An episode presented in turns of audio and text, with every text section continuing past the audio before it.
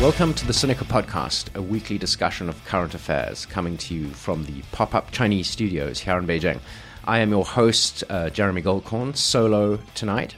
Uh, joining me tonight, I have Alice Liu, an old colleague, uh, a, a, former Sinica guest, twice, I think, managing editor of Pathlight, a literary magazine, uh, and currently translating the next Han Han book that will appear in English together with, uh, I have to own up to the incestuous nepotism, my Danwei colleague Joel Martinsen, who is her husband.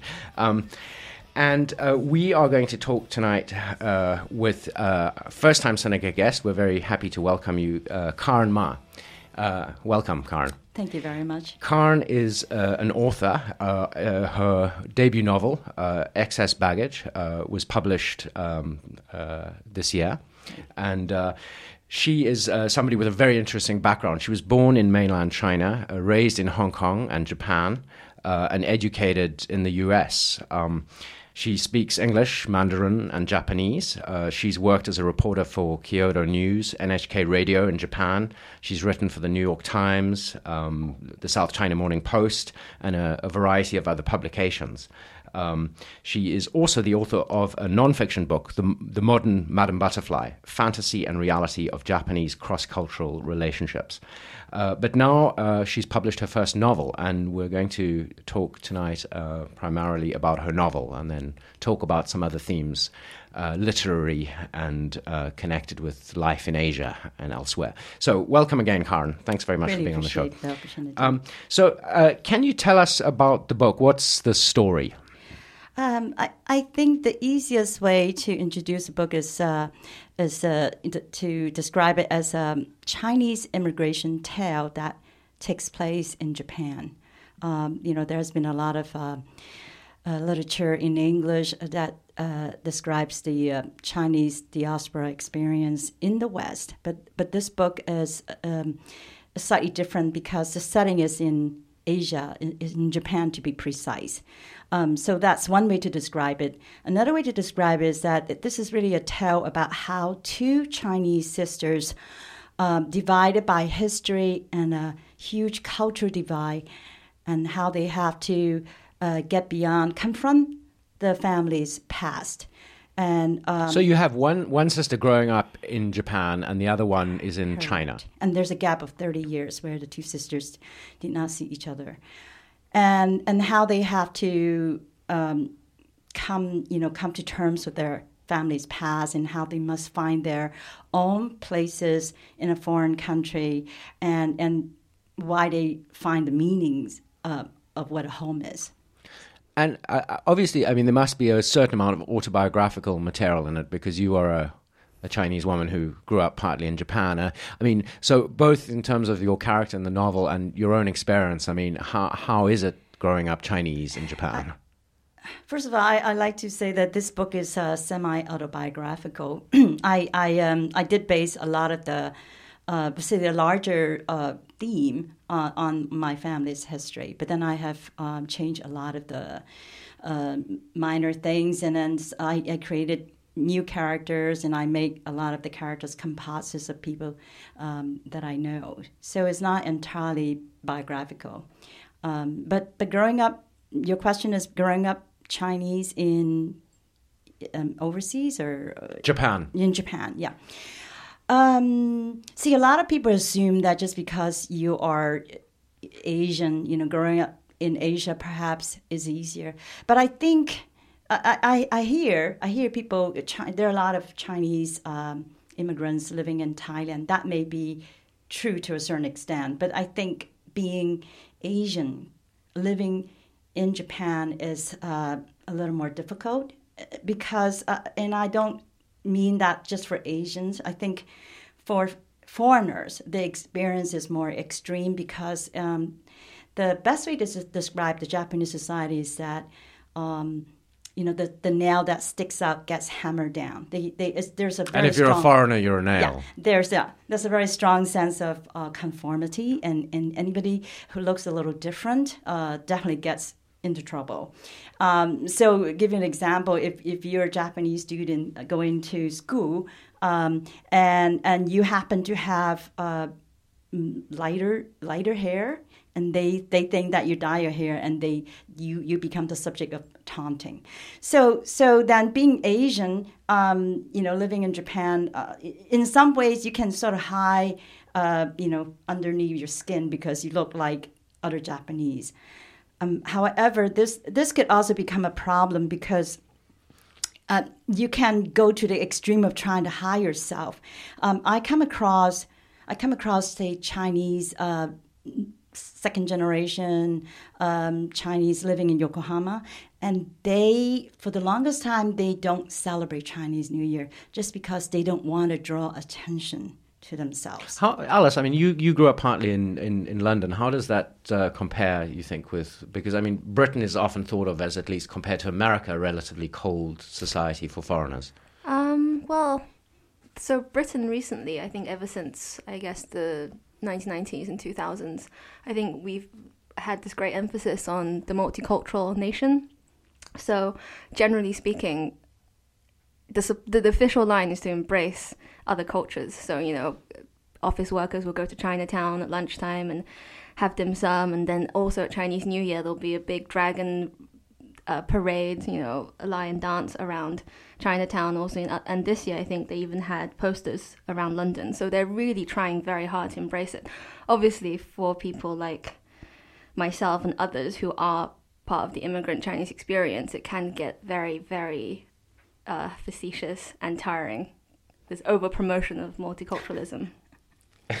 you sort of feel like you're being made to be the token Chinese. Oh yeah, I'm definitely a token Chinese all the way through university, high school, secondary school. Um, I lived in London from the age of seven to the age of 21, and there was no doubt always that I was the token Chinese person speaking fluent English and studying English literature.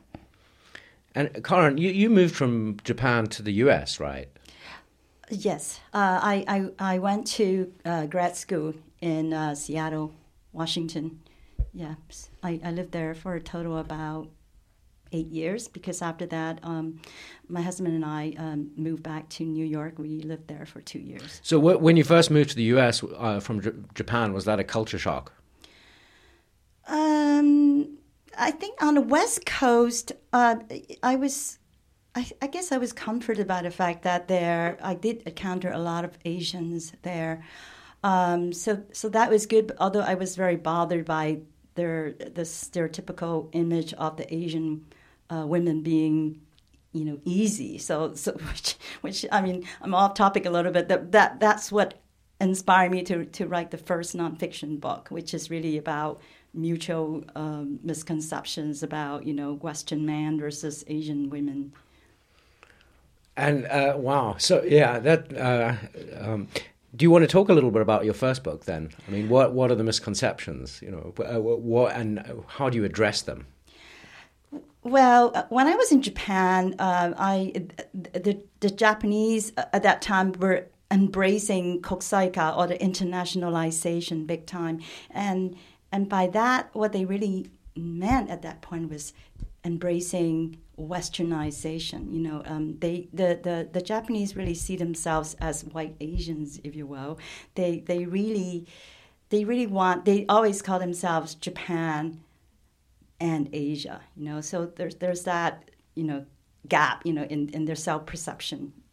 Um, so when they talk about internationalization they it's, it's all about going west so so then I I, come, I came across a lot of these uh, Japanese women. Um, when they see Western men, they have this giddy, kind of giggly sort of laugh about, you know, oh, he looks like Tom Cruise, or, or you know, there's this fantasizing Western. And the guy is actually a complete dork. But uh, is that is that what you're not saying? Let me let me let me put it this way: it's, it's very easy for Western men, um, at least in the '80s. You know, they're doing the bubble bubble years of Japan's um, economy, they it's, it's quite easy. There are a lot of so-called English teachers um, at the at the time, and and I think that they, they do tend to have inflated sort of sense of self that that we're some sort of a uh, minor celebrities. It's very easy for them to to attract um, Japanese women who I don't know, uh, um, don't seem to really have a realistic understanding. Um, they, they, they tend to equate, uh, you know, the, what they see on the big screen, Hollywood screen, uh, with, with what they see on the street. And, and they over they over they tend to overread the kindness gentleness oh uh, you know he's opening the door for me therefore you know he must be a very kind man you know um, but i also when i went to went to seattle i also saw the opposite where um, man's total strangers would assume you know they would try to talk to me and assume that um, you know i i i'm somehow you know i'm easy i'm easier uh, to get to know, or my standards are somehow lower. And because I, I think this women's lib movement, you know, a lot of the men who are slighted, they feel like, mm, let me try something different. Maybe Asian women would be easier. They won't judge me as harshly. So, so I, I saw this mutual misconception, um, and, and, this is something that I wanted to sort of, sort of clear up a little bit, and that's why I decided to write the book. It's absolutely true. Both of those things. It's, it's the experience of probably all Asian women, whether you're an immigrant to a Western country or one that you have grown up in China. And when you were describing the um, foreign uh, guys in Japan. That's sort of how it is in China too. No, that's exactly. So I was going to say, thing. isn't it? Yeah. That you're describing China now, aren't it's, you? It's happening yeah. here yeah. as well. Yeah. I mean, all the the British guys get the most, you know, the, the most sensational sort of attention because they're supposed to be gentlemen, right? So if they open the door for a, a woman, a Chinese woman, she assumes that he's a gentleman mm-hmm. and that mm. he'll treat her really well and then base him on Hugh Grant or someone they see in the movies. I mean, it's completely Chinese. And then when you go abroad, there's this great Tumblr, I think, called, you know, stuff that white guys say. Creepy white guys. Creepy guys. white guys, yeah, CWGs. Right, yeah, yeah, kind of you love me long time, basically. Yeah, the, they just, they look at your profile picture yeah. and they think that you'll be docile and a great woman exactly. to go out with. Do you tackle this at all in your novel, Cara? I, I, uh, yeah, I have one chapter where I talk about the Japanese uh, man and versus the Western man. You know, I have two uh, minor characters talking about um, how you know because they're Western women. It is true as a Western woman living in in Japan or, or by extension living in China, it's much more difficult to find a partner um, who's also you know from America or from from the UK. Um, so they in this in, in, in my book I talk about having these two Western women talking about how difficult it is for them to date um, their own kind, if you will, and and how they end up dating Japanese man and and I have this dialogue going on, you know, about how then they they each talk about their bad experiences with the was a Western guy where they don't really bother, you know, um, showing them a good time, and they just assume that okay, let's just go to a restaurant, and of course the restaurant is is closed that day, and then they're just they're just kind of like okay, uh, let's go AA, meaning you know let's go Dutch, you know, and um, not really showing the woman the due respect, whereas a Japanese um, man or would-be boyfriend will will try harder. Should we say that he would he would definitely uh, pick up the tab among other things. You know, so I, I, I talk a little bit about that. Um, can I switch uh, the subject a little bit? Uh, you've recently, I mean, you've lived in Beijing previously, but uh, you were in India, in New Delhi, right? For mm, about for five years. Five years from mm-hmm. Beijing, and then you came back to Beijing. Mm-hmm. Um, did you write this book in, in India? Not really. It's been taking a long time, and, and, and you know, all you know, if I total up the years, I, I think it's about ten years. I, I spent part of part of my time uh, living in Beijing the first round, um, you know, finishing the novel, and then when I was in New Delhi, I was trying hard to find a publisher. So that's you know, kind of editing a little bit and finding, spending most of the time finding a publisher. But it is a book about uh, transience and emigration and moving and dislocation. So I, I, suppose again your own experiences must have informed this. I mean, what what is your how do you approach your uh, completely checkered geographical past?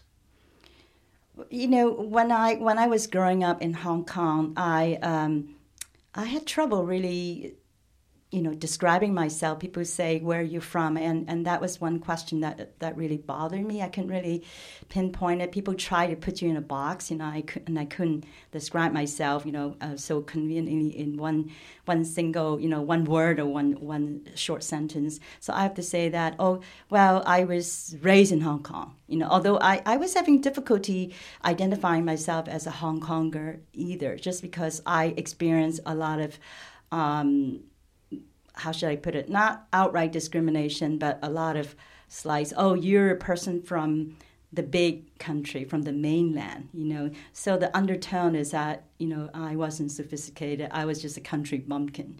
So so it was as I you know then I started you know living in Japan with my family, and then it you know it became then I had to start thinking you know, how do I describe myself now? You know, in some ways it was easier to say, you know, okay, I'm definitely from Hong Kong just because then I put myself in a slightly different category because Japan is a very hierarchical society. If you say you're from mainland China, you somehow are even lower in the totem pole just because they, uh, in, in the 80s, the, the book really takes place in in uh, early 90s. And so in the 80s and early 90s, if you say you're from mainland China, the first impression the people get, you know, in, people in Japan get is that okay, you're a you're a immigrant, you know, like a, uh, what is the word? Economic immigrant. You, you know, came here poor. You yeah, you come here poor. to make money. And so then, so then, if I say, you know, I'm I'm from Hong Kong, I somehow,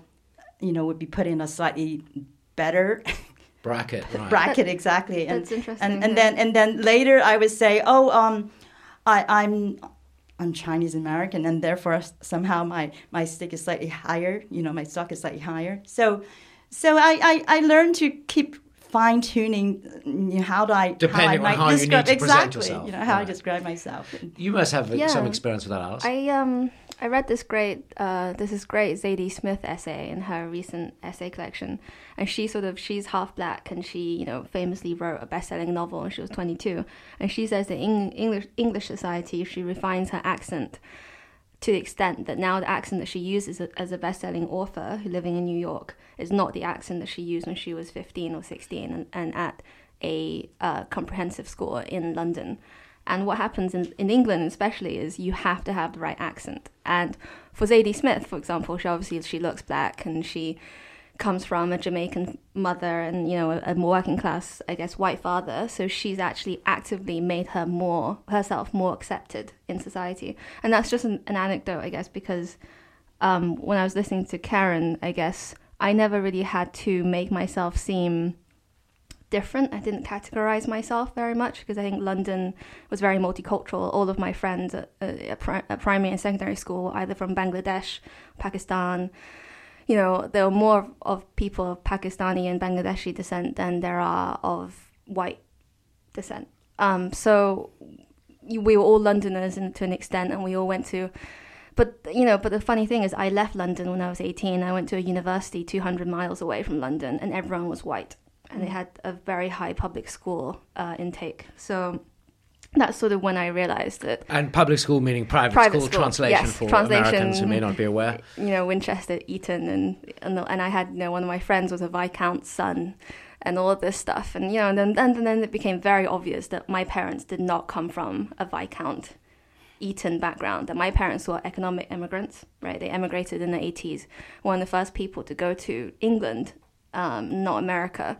And despite being kind of state musicians in China, they worked as, you know, maintenance men and waitresses, right? So it, in a way, it's economic migration, but really for them, it's a step down from what they were doing in China because they were very middle class and suddenly they became sort of working class. So the background I came from is totally different to all of my university friends. And, you know, my parents didn't really speak English, let alone you know so so it, it became this really big effort to sort of define myself and and you were talking about identity and that's sort of when it clicks that you sort of need to especially in british society defend your corner you know wh- which class do you come from? And sort of i'm a little bit classless although i think my accent changes when i try to sound more classy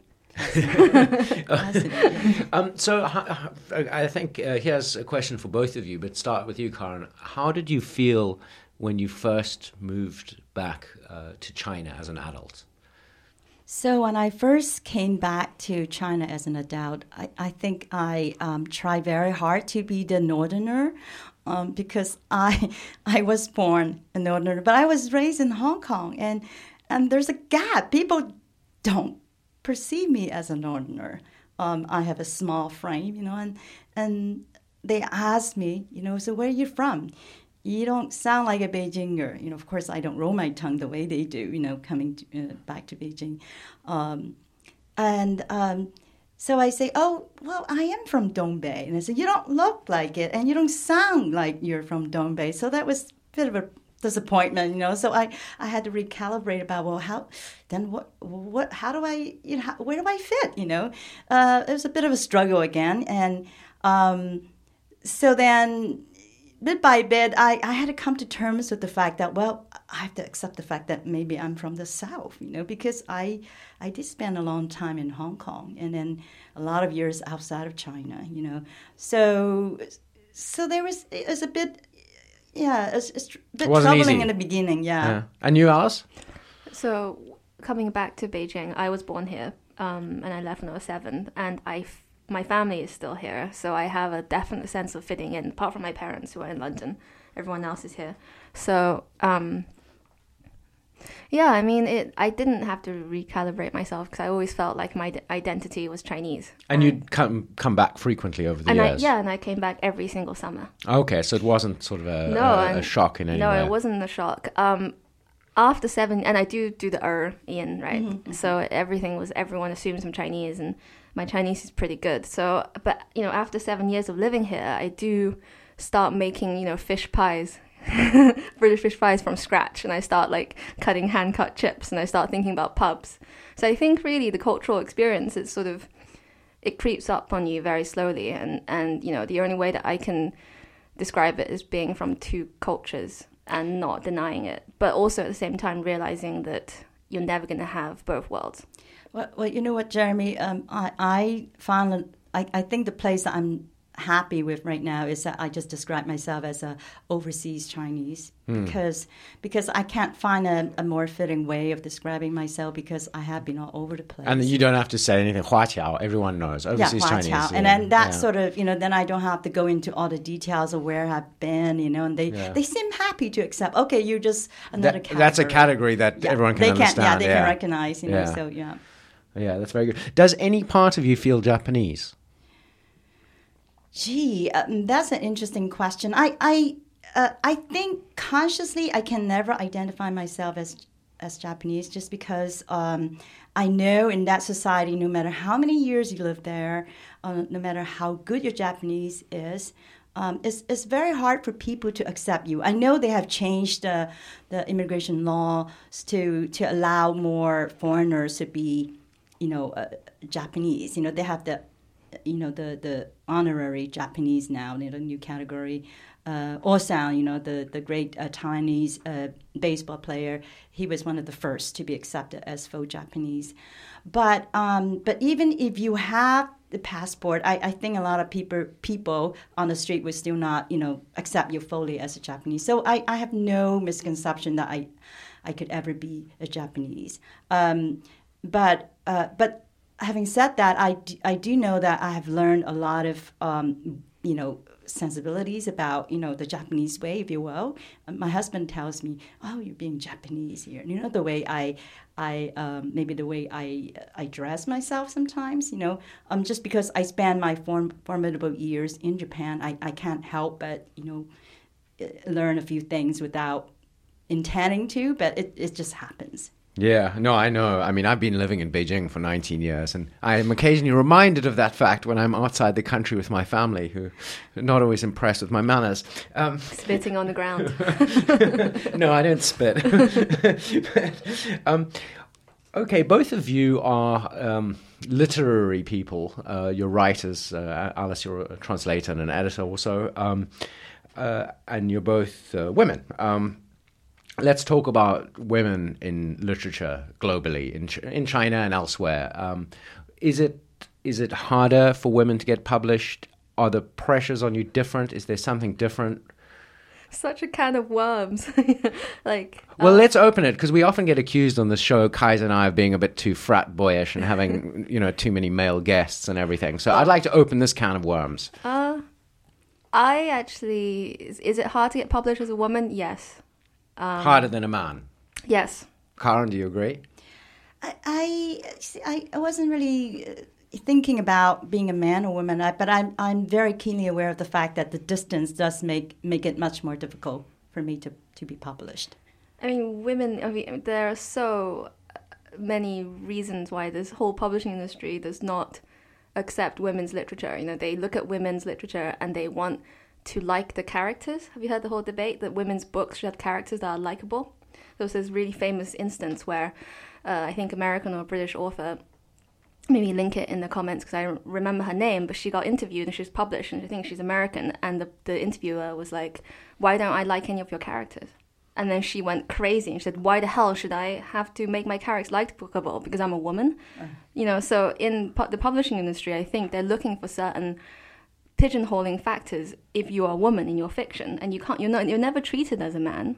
I mean you know you're not when you write your fiction will be treated as as being written by a woman. And i think you see that everywhere. I see in how many nobel laureates that there are that are women. You look at the orange prize or whatever they're calling it in the uk that have to be set up for women. You look at you know is it Virago who publish only women's writing? I mean there's reasons that these things have been set up Well, now that you mention it, J.K. Rowling for the longest time did not reveal that she was a woman. yeah And and I have a friend, a journalist friend, um, whom I met in Japan. Um, you know, we worked uh, together as uh, you know reporters at a at a Japanese um, English edition of a Japanese paper, and she she go with her initials. She does not. Um, she did not. You know, review her her full name until much much later, and I and I think that that's a, a way for her to to you know in her mind she would she would get more mileage you know Yeah, not yeah. revealing her gender Because they look at J.K. Rowling, they think, oh, you know, could be anyone. You know, this great story. They don't look at her and think you're a woman. So therefore, subconsciously, the editors might think that in some way she should not be writing about witches and wizards. You know, you never know about this. And and I think women always have that in the back of their minds because of the num- number of times that they've been told you should be likable. You know, you should write characters about what you know, write about domestic like Jane Austen, and like you know, there's a reason why. But that's uh, I mean, how how how much of this now is the fault of the reading public, and how much of the reading public is female in most countries? I mean, my understanding is that the people who buy books in America and England are women are eighty percent, or I don't know what the number is, but the the, the Right. majority. So. But the people in power. Why can't the readers change the economics of it, especially in this age of self-publishing, where Because the people are in power, I think, are mostly men. I think that most publishing houses have men, uh, like editor in chiefs, or I guess whatever they call it. And the industry, you know, top editors of literary magazines are usually men. And you get the random female editor in chief, like the London Review of Books has famously a woman at the head. But I think they had a huge scandal because they don't have many women reviewers. They have, you know, one out of ten. and so, you know, even when the editors are women, they can't change that the men are the most vocal when it comes to selecting books and reviewing books and being loud about literature.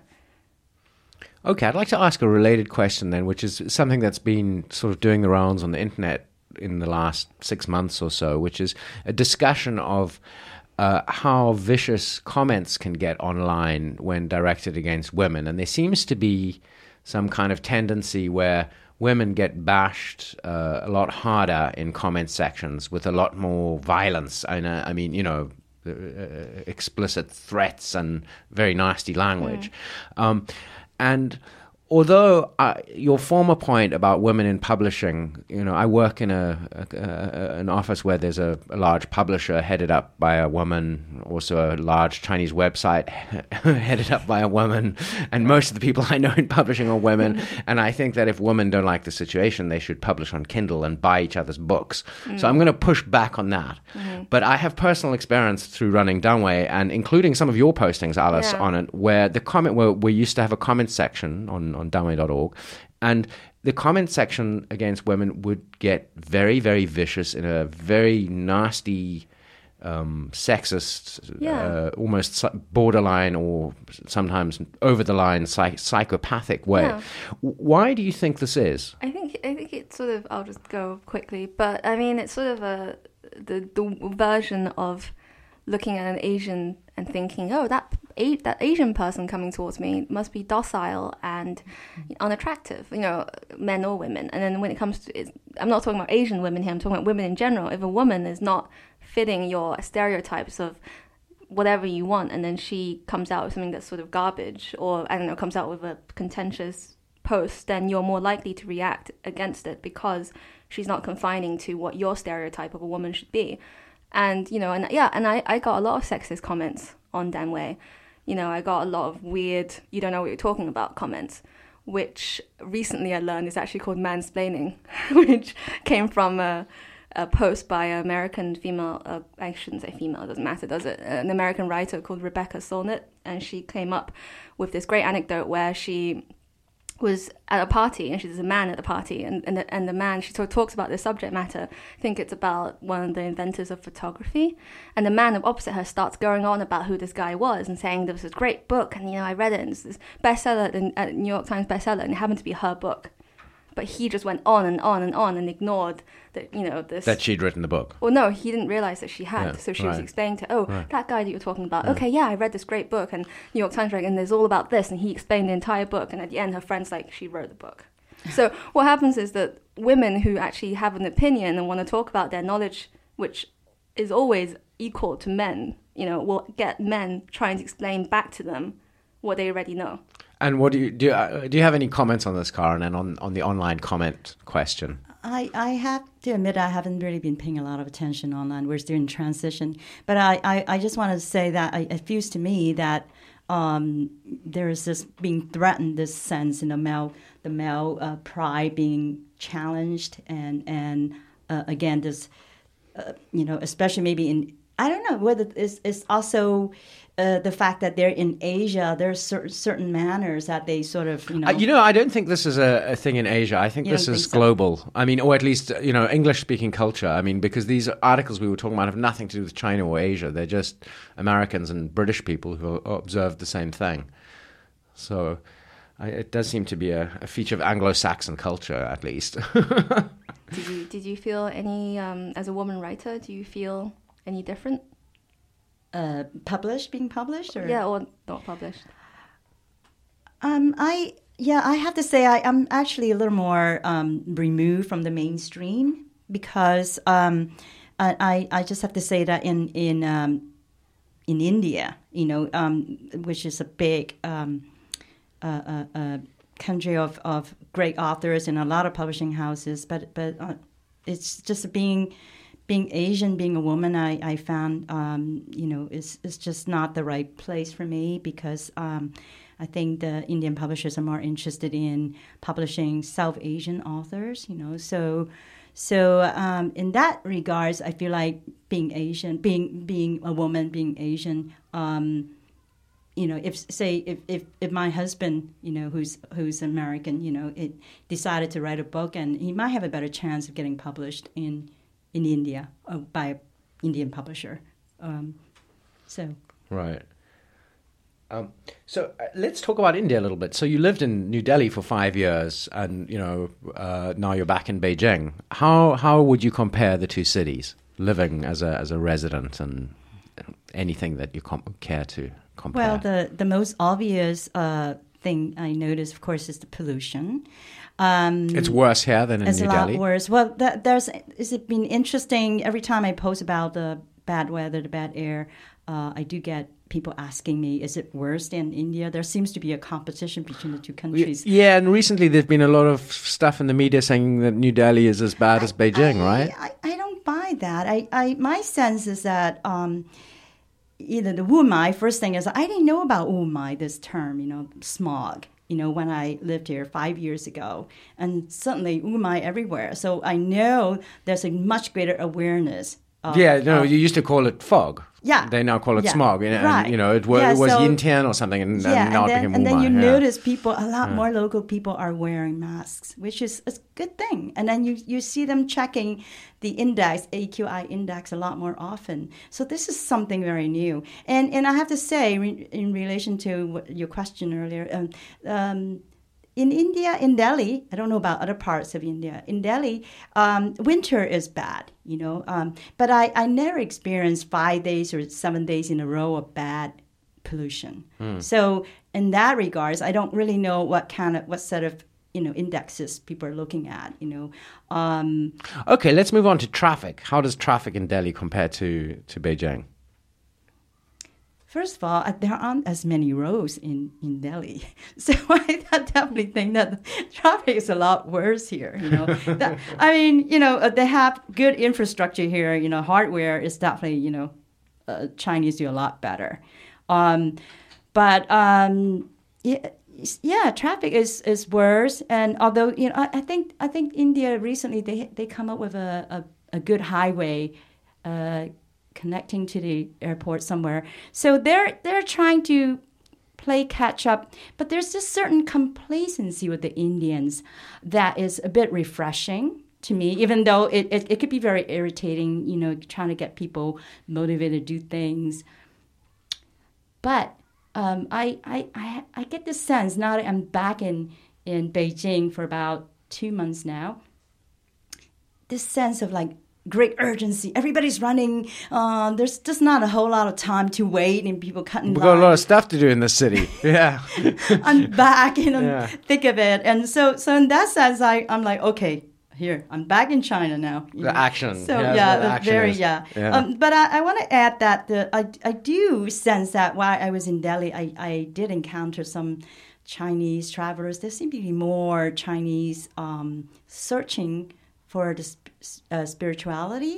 You know, Ah, that's interesting. Yeah, they're they're definitely. I think after you know, there's there's been what. Uh, after 2008, you know, coming out party is over, and then there's been so much emphasis on money and materialism. After that, what else is there? I think people are beginning to think more about it, you know. So, which I think that's a that's a good thing, you know. Yeah, so- travel books are really big in the Chinese market. You know, there's one called like "Sleeping on 80 Couches" on surf cou- couch surfing, I should say, for young, you know, the young girl went around the world.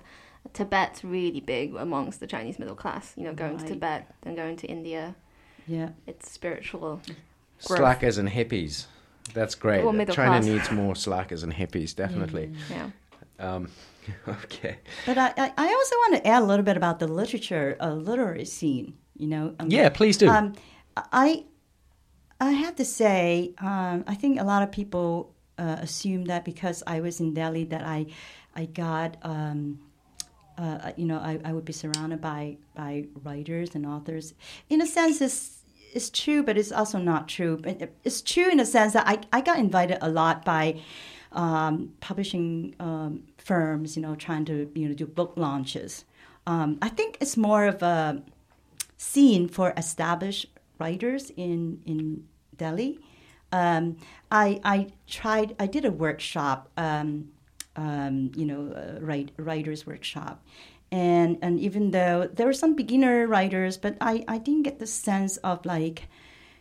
Uh, great support and people wanted to you know uh, um, help each other a lot you know I, I was rejected oh well i tried to join a writers group one time and and i was told that i have to submit my writing first and if the committee thought that my writing was good enough then i would be in if not no no way so so i was like oh okay Was this a regular writing group or like a prestigious writing group? no, just somebody I, I, I know. Well, uh, well, I, I take it back. A, a, a writer um, uh, whom I met on a bus heading for Jaipur Literary Festival. So, Right. so she's kind of um, getting somewhere. Let's let's put it. There's a bit of bit of like self importance there. Right, and the Jaipur Literary Festival was really big. Yeah, they Yes, had, they had very Jeff big. Dyer and they and, had and, and might I add, it's a authors. bit too big. It's one of the reasons why it's so popular and so big is because it's free. All the events Right, are free, yeah. and and and you know it's been what six seven years into it now, and I think that.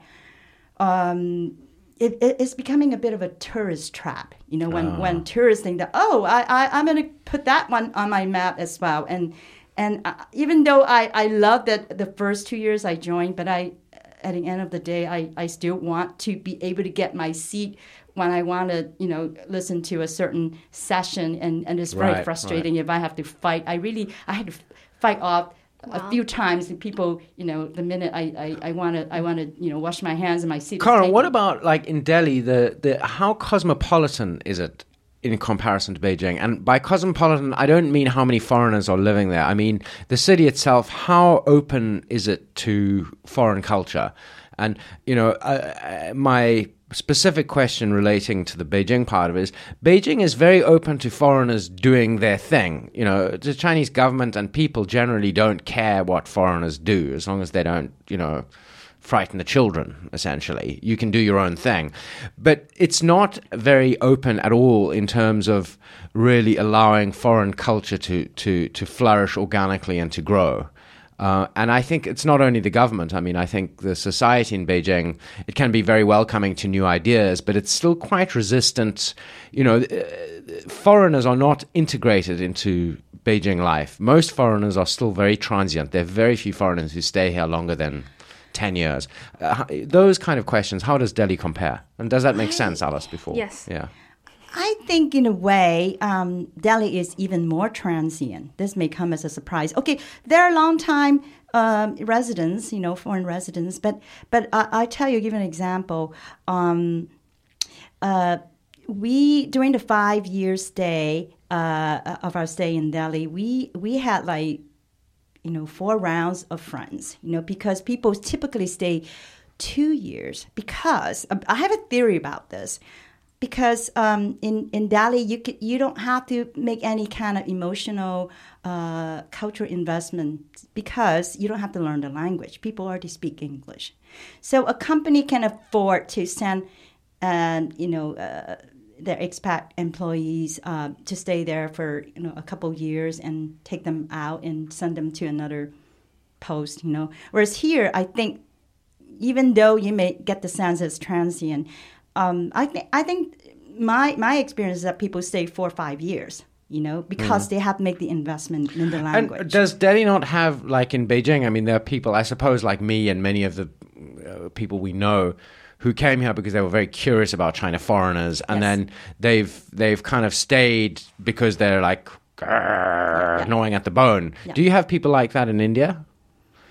People who've kind I, of I sense that there are a lot of British uh, people, uh, slightly older, if you may. You know, they have this nostalgia about The India. colonies, the, the colony, colony. Oh, exactly. Whereas the younger, uh, younger expats, I, I think, you know, I hear a lot of, you know, they are disgruntled about the inconveniences. You know, um, compare, I mean, compared to China and to Beijing, you know, the hardware definitely is much better here.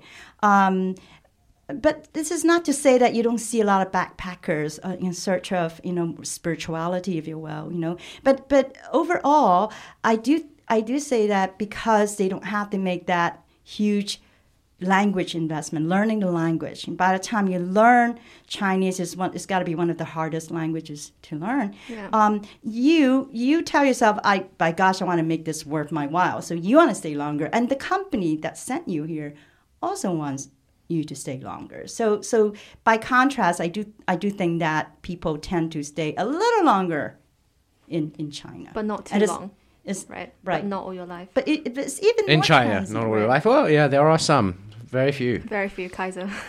Well, Kaiser is young, is, is, is a relatively young man. I I mean, Sidney Shapiro, I'd put in that Right, list. that's the other People in their 90s. yeah, there's a couple is dead as well. Yeah, but I mean, um, well, I mean, I think that India is really different. You're right because from the literary scene point of view, there's so many Indian writers that have made it across to the UK and the US because they write in English, right? And China will never have that advantage. You know, Salman Rushdie, Vikram Seth, Pankaj Mishra. Well, you know, the number of Indian writers we can list off is not comparable to the number of Chinese writers, which right the mo- at the moment is just Mo Yan. That's true. That's you know, true. so I think that India really does have an advantage. I, I have a feeling that the Chinese authors are more accessible, especially the ones who want to go out, if you will. You know, who, uh, you know, who want to have their works translated. They're you know, correct me if I'm wrong. They're friendlier you to foreigners. They're friendlier, yeah. Right. And and also, I, I, I want to add that the fact that you have a bookworm, like an organization like Book, Bookworm or Sinica, you know, you have a lot more grassroots sort of um, Grassroots foreigner um, propaganda organizations. happening Yeah. here, which is Yeah. which is great. Whereas I, I don't think that in Delhi scene, you know, have people stay long enough to create that kind of. And you don't have Indians creating the scene? I mean, why aren't they doing it for themselves? Right, Penguin, Penguin mean- India. Or, Oh, yeah, that, that of course they have. They have the, yeah, but but India is much more sort of uh, complex scene because they have so many, uh, you know, uh, dialects as well. So it's not as cohesive, if you will. You know, Right. You have uh, India isn't a Indian isn't a very and and yeah, I specific mean, lot of identity compared to being Chinese. Yeah, it's where you're a foreigner, you're Chinese basically.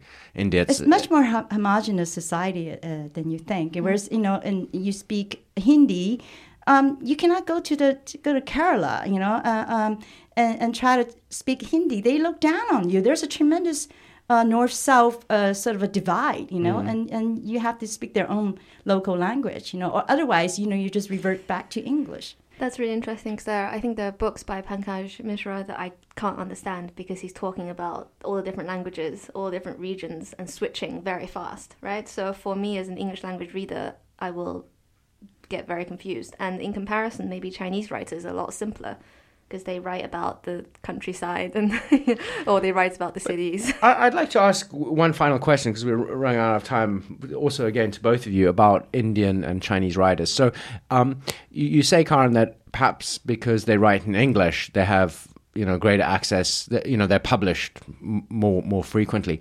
Is it only language, though? Isn't there also some uh, a cultural phenomenon? Because I feel that it's it seems to me that it's much easier for Indians to plug into Western culture even if they haven't got a lot of experience of it, than it than it is for Chinese. I- Is that does that make sense? I, I don't know. I think Indian the Indian authors, you know, they they benefited tremendously from the 200 years of colonial rule. Um, they, you know, and, and a lot of them are, you know, they they're educated at Cambridge, Right, You know, and yeah. and the the British uh, system they, they they really live it, you know. Whereas I think one of the biggest challenges that the Chinese authors face is how do you explain to the world of this 30 years of big vacuum called the Cultural Revolution and the Great Leap Forward. And, and um, you know, I, I spoke to Jo Lusby, you know, at the Penguin um, China, and, and the, the authors that can go out, so 出去, you know, the authors, uh, um, Chinese authors who can go out are really the ones who can cross that cultural barrier, like Mai Jia, for example, you know, the espionage, um, the writer who writes about it. Right. You know, So, espionage a, world. a Um, book that's yeah, yeah. Penguin published that's right. currently and, and it's just coming receiving out. rave it's, reviews. It's getting a lot of press right Yeah. now, and and one reason why he is successful, not only because we all love secrets, you know, is that he is one of the very few um, authors who can write in the more in, in a in a style in a writing style that that the Western readers can relate. You know, and he he writes about you know uh, novels. Uh, I mean, uh, uh, stories that are very character driven.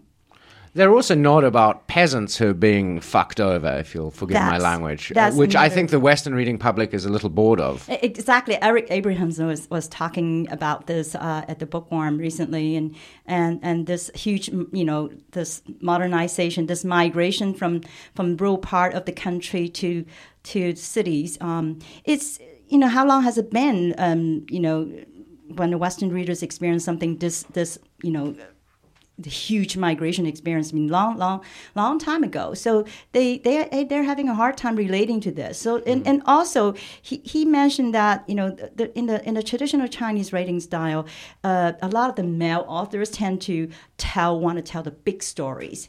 And and and that's when they tend to lose the audience you know it's, it's, if you can focus on one aspect of life you know maybe maybe you can have a better time relating to the western readers Yeah, I mean, I also I've also spoken to to Jo, and she still likes the big rural writers, right? She likes Mo Yan, and she likes Su Tong, and she likes sort of you know. Uh, Yan I guess, a later generation. I think there is, you know, I go back and forth on this all the time because I, you know, I'll read a, a novel, by a youngish writer like Mai Jia or whoever, you know, who grew up during the Reform and Opening era, had no experience of the Cultural Revolution, is now coming to age uh, in a literary way, you know, and writing their best books. Although I guess the, the Mai Jia one that was actually written a long time ago, just recently translated. Um, and I think that they don't really have the chops for it right now, you know. They and Mai Jia's succeeding novels weren't as good as Decoded, you know. So I mean, I also think that Chinese the Chinese literary culture is incredibly diverse. At the same time, you have all these rural writers, then you have the younger writers rebelling against the rural writers, right? And you have the thrillers, and you have the women's writing, which is all about sort of a little bit about sex, but also rebellion. And then you have, you know, the post 90s writers who are writing about the internet and posting only on the internet, right? And they're and all of it's too much, too fast, not enough much, editing. Yeah, and too much, um, too fast, not enough editing, not enough thinking. And then the environment, I often think, is not good enough to foster these writers. You know, everyone, like we were talking about before, are after economic growth, they're after money, they're after fame, Gucci bags. No one's going to look at a writer and say, "Great, great job," you know. Yeah. And without that sort of environment, yeah, they don't have the audience. They don't have the audience. So, so yeah. what are you going to do? Write into a black hole? Yeah. You know, there's only That's so true. many years you can write into a black hole and just think, well, fuck it, you know, I'm going to go and get a job at the Deutsche Bank, you know, right? So, exactly. I mean, so I think this is totally different to probably what I imagine other cultures, you know, people, the best Indian writers that we know did study at Cambridge, right? They spoke English growing up. Um, sometimes they don't study in Cambridge, but they study at the best Indian universities and right. they have a literary culture that's very different to China's. So I, I do think there's a cultural difference between the, the China and India, and that probably there's a lot of themes that people can't understand in English, definitely. But at the same time, I think the literary culture here is extremely terrible. Yeah. Really okay. On that uh, slightly depressing note, let's move on to I, the final section I of the show. Always, uh, I'm always so depressing. recommendations. Okay. So um, I'm going to start, um, and my recommendation is connected with something we talked about a little earlier on the show: the experiences of in the 80s, the dorky uh, white guy in Japan, which is a, a, a cartoon uh, that is on the internet if you search for it, which is pretty funny, called Charisma Man, which is basically a, a, a little cartoon about a dorky Western guy flipping hamburgers at McDonald's and goes to Japan and he becomes Charisma Man. And uh, it's quite a lot of fun if you're thinking about that subject. Um, Karen? Um, I I have to say I haven't really um, been here long enough to really do a lot of local recommendations, but um, I would say that as, um, I would recommend Hong Ying's uh, Daughter of the River. It's not a new book, but um, it's a book I I read. Um, you know, and uh, admired, you know, because uh, it's it's definitely autobiographical, and I admire her courage. You know, she's especially coming from this uh, background, this culture, you know, and bearing it all, you know, about you know the ugly the, the ugly family secrets, if you will, and and um, and also be a spokesman for the common people, you know, people from Chongqing, you know, and and um, yeah, I, I I really enjoy reading this book, and I highly recommend it. Great. Yeah, that's a great recommendation. But um, I I want to counter my negative attitude because I do think.